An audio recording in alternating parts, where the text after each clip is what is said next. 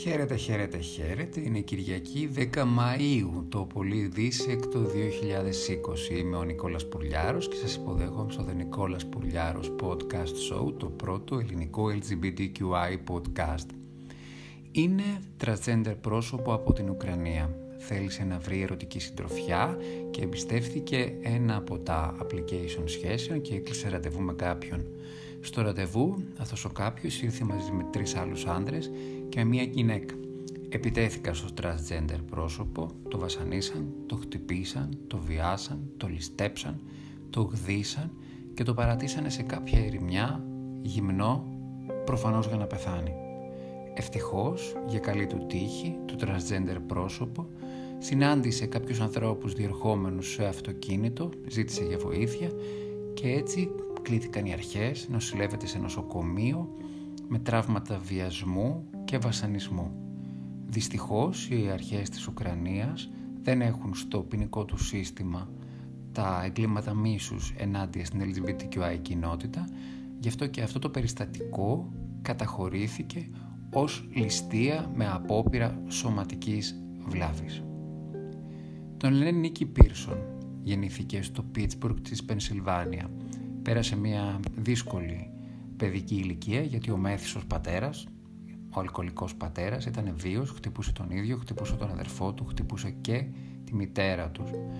Ήταν ρομαντικός, ήθελε να γίνει συγγραφέας ή γιατρός, δεν κατάφερε τίποτα από τα δύο, γιατί στα 20 του χρόνια κλήθηκε με κλήρωση να πολεμήσει στον Αμερικανικό στρατό στον πόλεμο του Βιετνάμ. Εκεί, σε ένα χωριό, δίπλα σε ένα ποτάμι, ένα απόγευμα και ενώ μοιράστηκε τη σοκολάτα του με ένα παιδί του χωριού, έναν μικρό Βιετναμέζο, αργότερα για να τον βοηθήσει τον έβαλε στη βάρκα του, τον έβαλε μέσα στο ποτάμι προκειμένου να τον βοηθήσει να ψαρέψει ψάρια με χειροβομβίδες.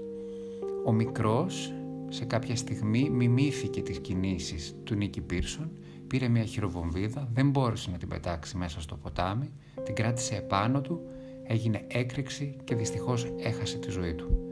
Ο Νίκη Πίρσον μετά από αυτό το περιστατικό είδε τη ζωή του να καταστρέφεται για πάντα. Κατέληξε με ψυχολογικά προβλήματα να είναι αλκοολικός, διαβητικός, να μην μπορεί να βγει από το τροχόσπιτο στο οποίο ζει, να έχει μετατραυματικό σοκ και άγχος.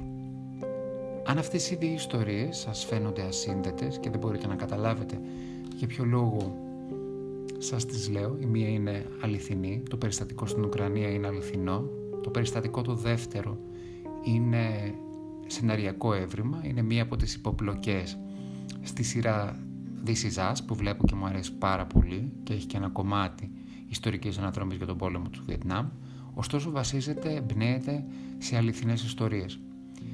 Αν λοιπόν δεν μπορείτε να σκεφτείτε πολύ λογικά τη σύνδεση ανάμεσα σε αυτές τις δύο ιστορίες θα σας την πω εγώ. Αυτές οι δύο ιστορίες αποδεικνύουν περίτρανα ότι όλοι είμαστε ίδιοι και ίσοι στη δύσκολη στιγμή, στη δυστυχία, στο κακό. Αν συμβεί η συνθήκη μιας λανθασμένης επιλογής και μιας κακοτυχίας, μιας κακής στιγμής, όλοι θα κληθούμε να αντιμετωπίσουμε κάτι πάρα πολύ δύσκολο.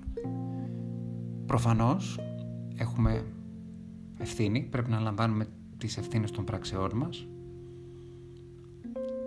και επειδή κακοτυχίες συμβαίνουν συνέχεια οφείλουμε να προσέχουμε αλλά και από την άλλη όχι και να ζούμε στη γυάλα. Και στις δύο περιπτώσεις ήρθε η κακή στιγμή με τη λανθασμένη επιλογή.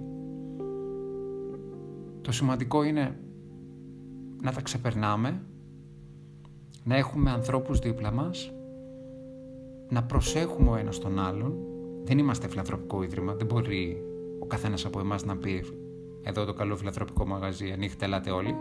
Ο καθένας από εμάς έχει μικρές κοινότητες δίπλα του, φίλους, αδέρφια, ξαδέρφια, οικογένεια, οτιδήποτε. Και πρέπει να καταλάβουμε ότι οι διαχωρισμοί δεν υφίστανται εκεί όπου υπάρχει συνειδητοποίηση της ανθρωπιάς. Το transgender αυτό πρόσωπο, αν και στην Ουκρανική κοινωνία θεωρείται παραβατικό, έχει γονείς, και έχει δικαίωμα στο να ζήσει, στο να ερωτευτεί, στο να κάνει έρωτα. Έχει δικαίωμα να είναι καλά, έχει δικαίωμα να προστατευτεί από τον νόμο, έχει δικαίωμα να αγαπηθεί όπως όλοι μας. Αντίστοιχα δικαιώματα έχει και ένας λευκός, έτεροφιλόφιλος, από μια πολύ πλούσια χώρα, όπως, ήταν, όπως είναι οι Ηνωμένες Πολιτείες Αμερικής, που σύρθηκε σε έναν πόλεμο χωρίς να το θέλει. Καλό είναι να προσέχει ο ένας τον άλλον και να μην βάζουμε διαχωριστικά τύχη.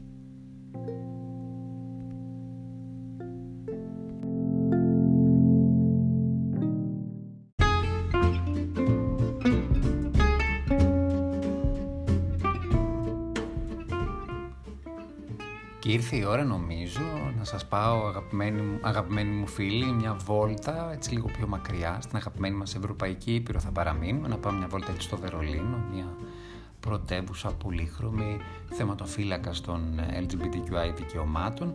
Στην Γερμανία λοιπόν το Ομοσπονδιακό κράτος της Γερμανίας με συνταγματικό νόμο απαγορεύει κάθε απόπειρα θεραπείας μεταστροφής της ομοφιλοφιλίας σε άτομα κάτω των 18. Αυτό πρακτικά σημαίνει ότι όσοι γονείς, όσοι κηδεμόνες πιστεύουν ή θέλουν να υποβάλουν τους έφηβους ε, γιους τους, τις έφηβες κόρες τους σε θεραπεία μεταστροφής θεωρούνται παραβατικοί του νόμου. Όσοι επιχειρήσουν να το κάνουν είναι παραβάτες νόμου.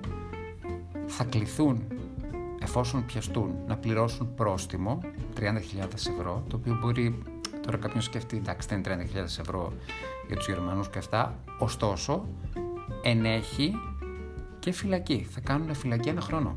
Δηλαδή αυτός ο οποίος θα επιχειρήσει να υποβάλει το παιδί του σε θεραπεία μεταστροφής θα πληρώσει 30.000 ευρώ και θα κάτσει ένα χρόνο στη φυλακή. Αυτό πρακτικά σημαίνει ότι η γερμανική κοινωνία στείνει ένα πέπλο σωτηρίας, στείνει ένα πέπλο προστασίας απέναντι στους LGBTQI ε, εφήβους και επιπλέον βοηθάει στην δημιουργία μιας, μιας κουλτούρας ότι δεν πρέπει να θεωρούμε την ομοφιλοφιλία ότι είναι αρρώστια. Ο Γεν Σπένς που είναι υπουργός Υγείας της Γερμανίας, ο οποίος είναι και ο ίδιος περήφανος ομοφιλόφιλος, από το κέντρο δεξιού κόμμα της Άγγελα Μέρκελ, να τα λέμε και αυτά, είπε ξεκάθαρα, παιδιά η ομοφιλοφιλία δεν είναι αρρώστια και ακόμη και ο όρος θεραπεία είναι παραβίαση των ανθρωπίνων δικαιωμάτων. Είναι βιασμός της ανθρώπινης προσωπικότητας. Γιατί δεν μπορείς να λες θεραπεία κάτι το οποίο δεν, δεν λες ότι έχω θεραπεία για κάτι το οποίο δεν είναι αρρώστια. Οπότε τα χαιρετίσματά μας στο Βερολίνο, μπράβο στη Γερμανία. Έχουμε συνηθίσει να γκρινιάζουμε και να στείλουμε ε, διαμάχες με τη Γερμανία. Ας μάθουμε κάτι από αυτούς. Καλό θα μας κάνει.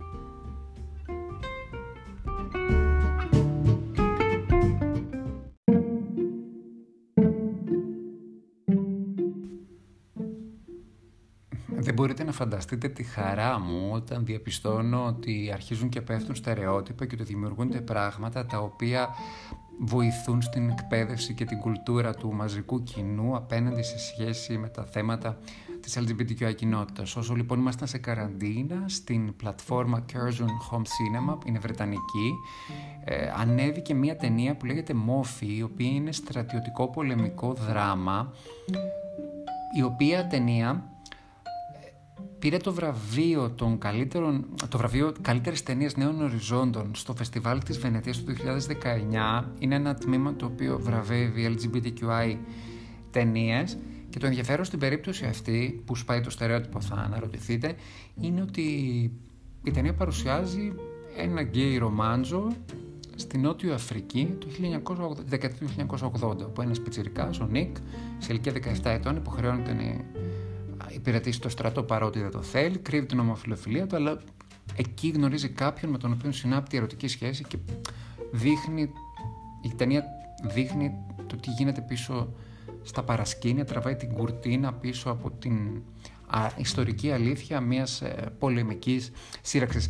Το ιστορικό πλαίσιο δεν έχει και τόσο, ιστορικό πολεμικό πλαίσιο δεν έχει και τόσο πολύ μεγάλη σημασία. Σημασία έχει ότι ο Όλιβερ Χερμάνους, ο σκηνοθέτης, πήρε ένα δύσκολο έργο να φτιάξει ένα πολεμικό δράμα με μια γκέι ερωτική ιστορία και αυτό το πράγμα κατάφερε και είχε μια ευρύτερη αποδοχή σε ένα φεστιβάλ πολύ σημαντικό όπως είναι αυτό της Βενετίας να κερδίσει ένα βραβείο ανεβαίνει σε μια πλατφόρμα η οποία είναι αρκετά δημοφιλής στο Ηνωμένο Βασίλειο. Η ταινία τηλεφορείται Μόφι, δεν ξέρω αν πρέπει να το πω δύο-τρει-τέσσερι φορές για να το ε, έχουμε όλοι στο νου μας. Λέγεται Μόφι και μου αρέσει πάρα πολύ αυτή η σκέψη, αυτή η προοπτική ότι σπάνε οι φόρμες και ότι δημιουργούμε δι, ε, ταινίες, βιβλία, θεατρικά με LGBTQI περιεχόμενο σε περιοχές θεματικές όπως είναι ο πόλεμος, όπως είναι ο στρατός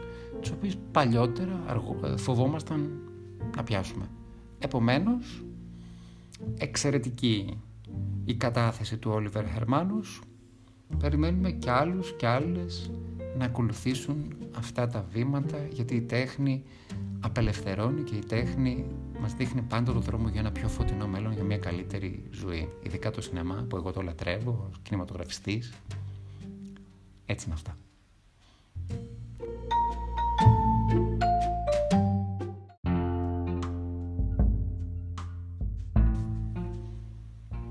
Εχθές ξέχασα να το αναφέρω, αλλά έχει σημασία, οπότε θα το πω σήμερα. Γιορτάζαμε τα 75 χρόνια της Ευρώπης, είναι η μέρα της Ευρώπης και είναι σημαντικό να το αναφέρουμε γιατί είναι 75 χρόνια ηρεμίας, γαλήνης και ευημερίας, χωρίς πολέμους και χωρίς σειράξεις στην Ήπειρό μας.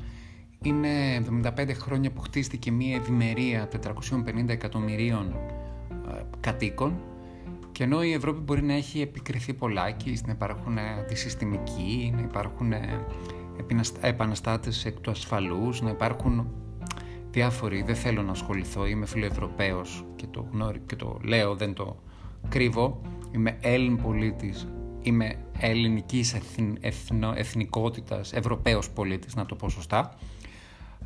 Είναι σημαντικό να πούμε ευχαριστώ στην Ευρώπη μας, γιατί είναι μια κοινωνία ευημερίας και ασφάλειας και γιατί και αυτό αποδεικνύεται από το γεγονός ότι πάρα πολλοί άνθρωποι οι οποίοι δυστυχώς αναγκάζονται να αφήσουν τις αιστείες τους και τις πατρίδες τους φεύγουν από εκεί για να έρθουν να ζήσουν στην Ευρώπη.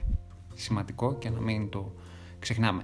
Σήμερα βέβαια είναι μια ιδιαίτερη μέρα, είναι Κυριακή 10 Μαΐου, είναι η γιορτή της ε, μητέρας και ενώ σκεφτόμουν όταν ετοίμαζα την εκπομπή να σας πω έτσι χιουμοριστικά κάποια πράγματα για κάποιες ατάκες χαρακτηριστικές τις οποίες λένε διάφορες Ελληνίδες ε, μανάδες του στυλ φάει κάτι για να γίνεις καλά, μην ξεχάσεις να πάρεις ζακέτα και τα σχετικά. Βρήκα κάτι πάρα που μου άρεσε, πάρα, μου άρεσε πολύ περισσότερο. Ένας φίλος μου από τη Σουηδία μου το έστειλε. Ήταν ένα χιουμοριστικό περιστατικό. Ήταν ένας χιουμοριστικός διάλογος από αυτά που κυκλοφορούν στο διαδίκτυο. Φτιαχτός, όχι αληθινός. Δεν ξέρω κι αν είναι αληθινός. Πάντως ο ίδιος ο φίλος μου από τη Στοκχόλμη το διακίνησε, ε, ένας διάλογος ανάμεσα σε έναν γκέι γιο και στη μητέρα του, όπου στέλνει μήνυμα η μαμά στο γιο και του λέει «Παιδί μου, αποφάσισα να φτιάξω λογαριασμό στο Grindr για να σου βρω ένα καλό παλικάρι να αποκατασταθείς». Το Grindr για όσους δεν γνωρίζουν είναι ένα application σχέσεων για ερωτικές συνευρέσεις, για ερωτικές επαφές. Και συνεχίζει η μητέρα ρωτώντας το γιο τι σημαίνουν κάποιες ορολογίες, τι σημαίνει power top, τι σημαίνει power bottom και όλα αυτά. Το βρήκα χαριτωμένο γιατί λέμε ρε παιδί μου, Ελληνίδα μάνα η οποία είναι γνωστή παγκοσμίως, η μητέρα ε, της Μεσογείου, νοτιοευρωπαία Μεσόγεια μητέρα.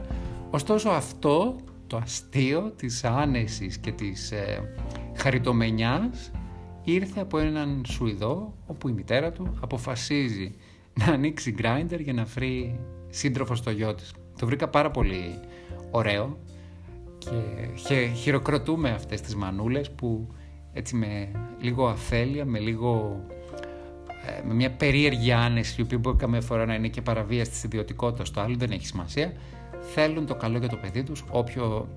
θέλουν το καλό για το παιδί τους και το αγαπάνε όποιο και αν είναι αυτό. Αυτό ήταν για σήμερα, τελειώσαμε. Κυριακή 10 Μαΐου, γιορτή της μητέρας, μία μέρα μετά την ημέρα της Ευρώπης, 75 χρόνια Ευρώπη. Θέλω να σας ευχαριστώ πάρα πολύ που είστε μαζί μου και ακολουθείτε το τρένο αυτής της εκπομπής. Μ' αρέσει πάρα πολύ να τα λέω όλα αυτά, έτσι να κάνω αυτές τις παρομοιώσεις. Θέλω να σας πω ότι μπορείτε να με βρείτε στο Anchor, όπου μπορείτε να απολαμβάνετε και τις μουσικές μας φίνες, στο Radio, στο Radio Public, στο Breaker, στο Spotify, στο Pocket Cast, στο Apple Podcast και στο Google Podcasts. Το πρώτο δεκαήμερο του Μαΐου φεύγει, προχωράμε προς το καλοκαίρι, εύχομαι να μας πάνε όλα καλά, εύχομαι να είμαστε όλοι καλά, παραμένουμε υπεύθυνοι, φροντίζουμε τον εαυτό μας, φροντίζουμε τους άλλους δίπλα μας, φροντίζουμε και τους πιο αδύναμους. Σας αγαπώ, σας χαιρετώ, τα λέμε από Δευτέρα και κλείνουμε με Lady Gaga και με χειροκρότημα στις σουηδικού τύπου μανούλες οι οποίες θέλουν να βρουν ένα καλό παλικάρι και όχι μόνο στους γκέι άντρες και ένα καλό κορίτσι για τις λεσβίες και ένα καλό τέρι σε όλα τα παιδιά, σε όλους τους εφήβους της LGBTQI κοινότητας. Σας χαιρετώ.